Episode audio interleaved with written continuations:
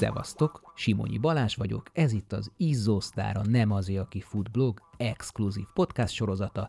Ezúttal a 19. adásban Sperka Tamással beszélgetek. Hogy kivel? A terepes emberrel, akinek a lába aszfaltot csak finnyás kedvében érinti, tehát Speróval, ahogy mindenki ismeri.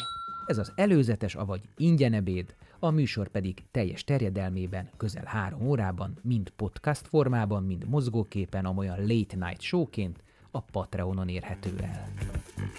Akkor utána voltam zöldséges például. Oh, az országgyűlési képviselők is már ott kezdték. Hát valahol el kell kezdeni. De ejtőernyőztem is például, úgy kerültem a, a seregbe. Ez egy állás volt az ejtőernyős? Nem, nem, nem, nem állás volt, ja. csak a zöldséges az onnan jött például, és csak ezt most így össze akartam fűzni akkor. Hogy onnan jött? Onna, úgy, hogy a, a, az ejtőernyős oktatómnak volt ilyen típusú cége, és éppen embert kerestek zöldséges tanthoz. És oda és, és akkor oda beejtőernyőztem magam rögtön, hogy akkor az nekem majd milyen jó. Azt könnyen ki lehet tanulni? Nem tűnik bonyolultnak, de... a zöldséges standot, vagy a... Nem, hát ezt az egész zöldséges szakmát, gondolom, rohadt korán kell kelni. Nagyon korán kellett kelni, azért nem egy, nem egy bonyolult történet, hát azért kell ismerni valamilyen szinten. És bújogattad az almákat, hogy csiszolgattad, hogy mosolyogjanak? Igen, abszolút, abszolút. A műsorból megtudjuk, hogy milyen kifülkészhetetlen ösvényeket járt be eddig Speró, akinek a track rekordját 8 Mátra 115, 4 TDS, 4 Mátra Birc Trail, 4 Budapest terepkupa, 4 Terep 100, 3 Piros 85, 3 CCC, 2 Lemkovina, 2 Kazinci 200, 2 Ultra Trail Hungary és 2 UTMB teljesítés, és még sok más verseny jelzi, színesíti.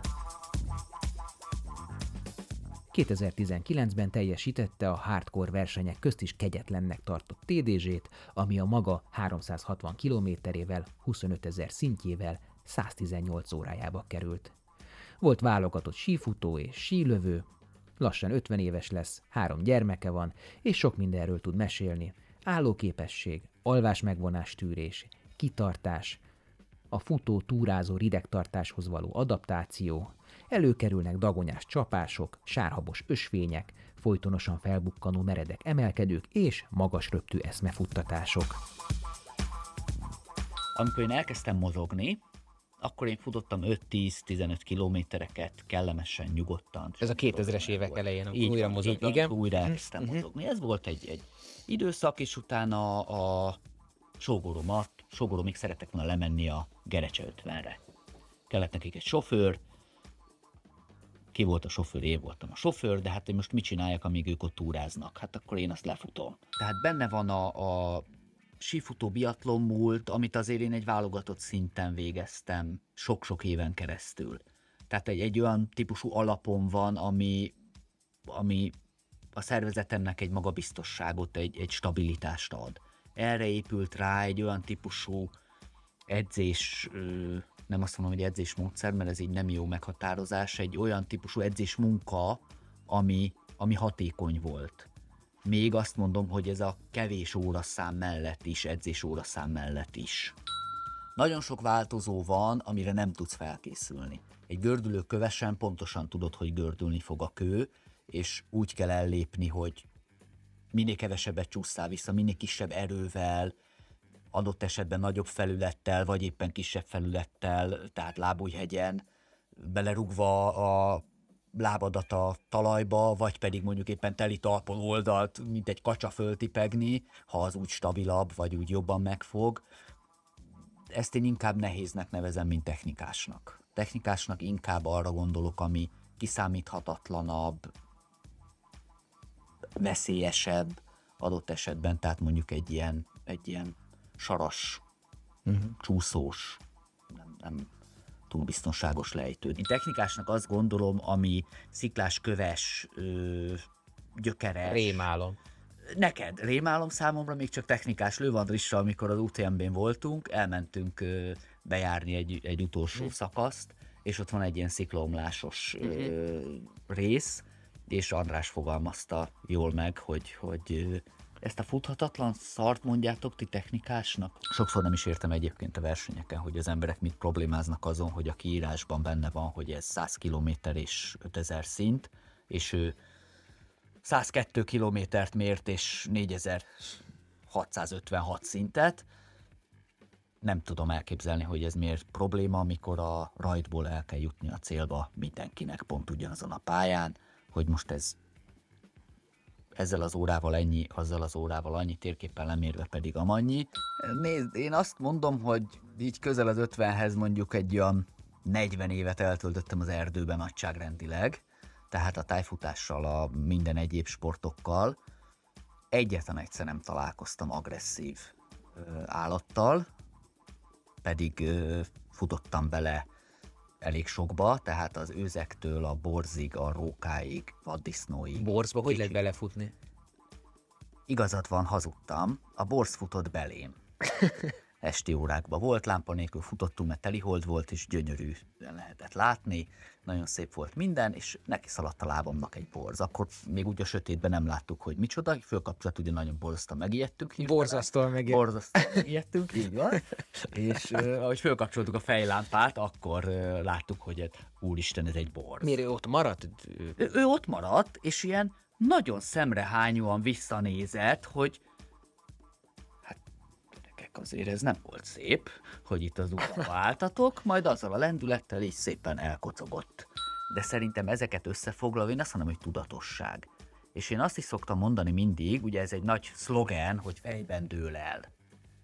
Ugye ezt nagyon sokszor mondják, hogy, hogy ez, ez így működik. Uh-huh. Én ezzel maximálisan egyetértek, csak a metodikájával nem. Mert számomra az, hogy fejben dől el, mondjuk egy verseny felkészülés, illetve egy, egy versenyre való készülésnél, én ezt úgy értelmezem, hogy fejben dől el addig, amíg oda nem állok a rajtvonalig. Addig fejben dőlt el, hogy hogyan készültem föl arra a megmérettetésre, és gyakorlatilag itt most teljesen mindegy, hogy félmaratonról beszélünk, vagy egy UTMB-ről beszélünk, uh-huh. mert számomra ez azt jelenti, hogy akkor annak a célnak rendelem alá az előtte lévő egész felkészülési időszakot, és most ez is mindegy, hogy most egy hónapról vagy egy évről beszélünk, de például a közte lévő versenyeket is.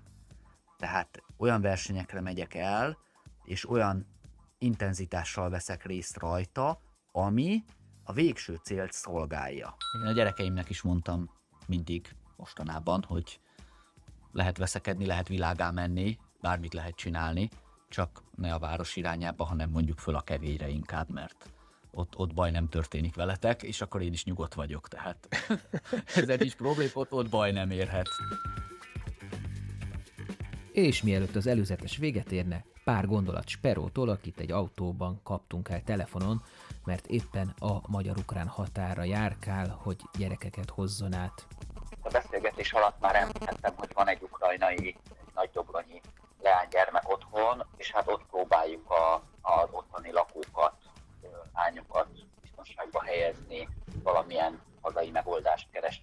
Aki most hallja az adást, az miben tud nektek segíteni?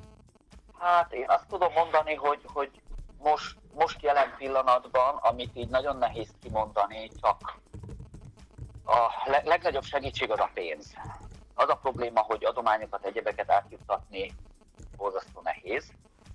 Nem is nagyon van olyan fórum, ami ezt most biztonsággal és, és normális módon meg tudja tenni, sajnos.